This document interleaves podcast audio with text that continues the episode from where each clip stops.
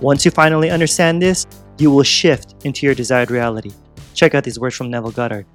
Neville says that whatever you're beholding in your mind's eye, you will produce in your outer world. Simple as that. So, what is beholding? Beholding is what you're saying, what you're being aware of, where you're placing your attention. On things on the outside? Nope. In your mind's eye. In other words, what you're imagining. Because your world's a mirror, right? It's just a reflection of what's going on inside. As within, so without. Which means that you can take all the action in the world, like working your ass off to try to get out of poverty, or exercising like crazy to try to lose more weight, or going on a bunch of dating apps and visiting bars to try to find love, and so on. But if you don't change your inner world first, what you're imagining, guess what? Nothing's gonna stick and change, straight up. No matter how hard you try, trust me, it'll be a constant struggle. You might say, but Josh, I do imagine what I want every single day.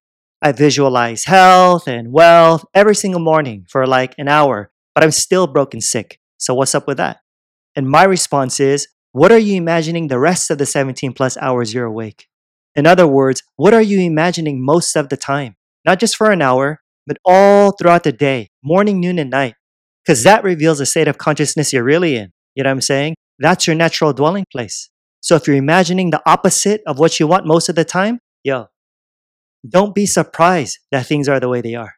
Because imagining creates reality. You better believe it. So from now on, Try to be more aware of what you're doing on the inside, okay? What you're imagining, what you're telling yourself. And if it's kind of hard for you in the beginning, don't worry. It gets easier with practice. That's a fact. So keep at it. And this leads to the next point, which is important. So, how many times you got to imagine what you want? Here's the answer. And this is a game changer. So, listen up. Ready? Until you're self persuaded.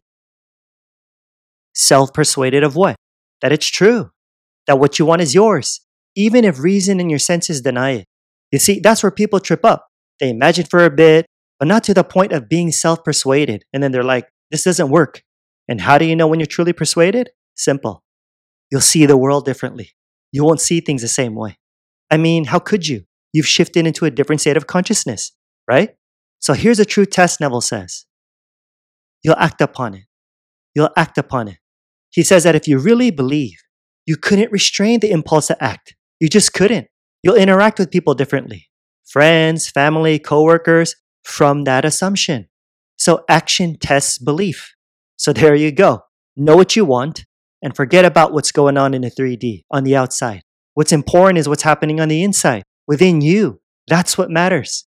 Forget influence. Forget about trying to persuade and change other people. If imagining creates reality, then you don't gotta force anything to happen. You just imagine the end. You wanna be healthy? Okay, then behold yourself as healthy. You want more money? Don't look at your bank account. You might get depressed.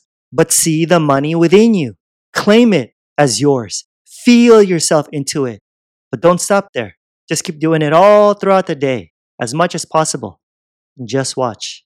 To the degree that you're self persuaded that things are as you desire them to be, then you'll become it.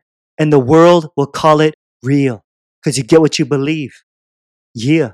Alright, if you appreciate this video, hit that like and subscribe button and that bell to help support my channel. And if you're ready to live the life you really want, then yo, click the link below to learn more about Law of Assumption Mastery, how to manifest anything the Neville Goddard way.